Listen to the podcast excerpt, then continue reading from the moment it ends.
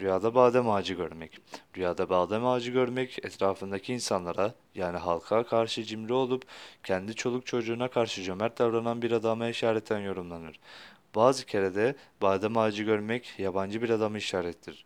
Bazı yorumculara göre rüyada badem ağacı görmek değişik huyları bulunan, gıybet etmeyi, dedikoduyu seven bir ahbaba, bir arkadaşı işaret eder şeklinde yorumlanır.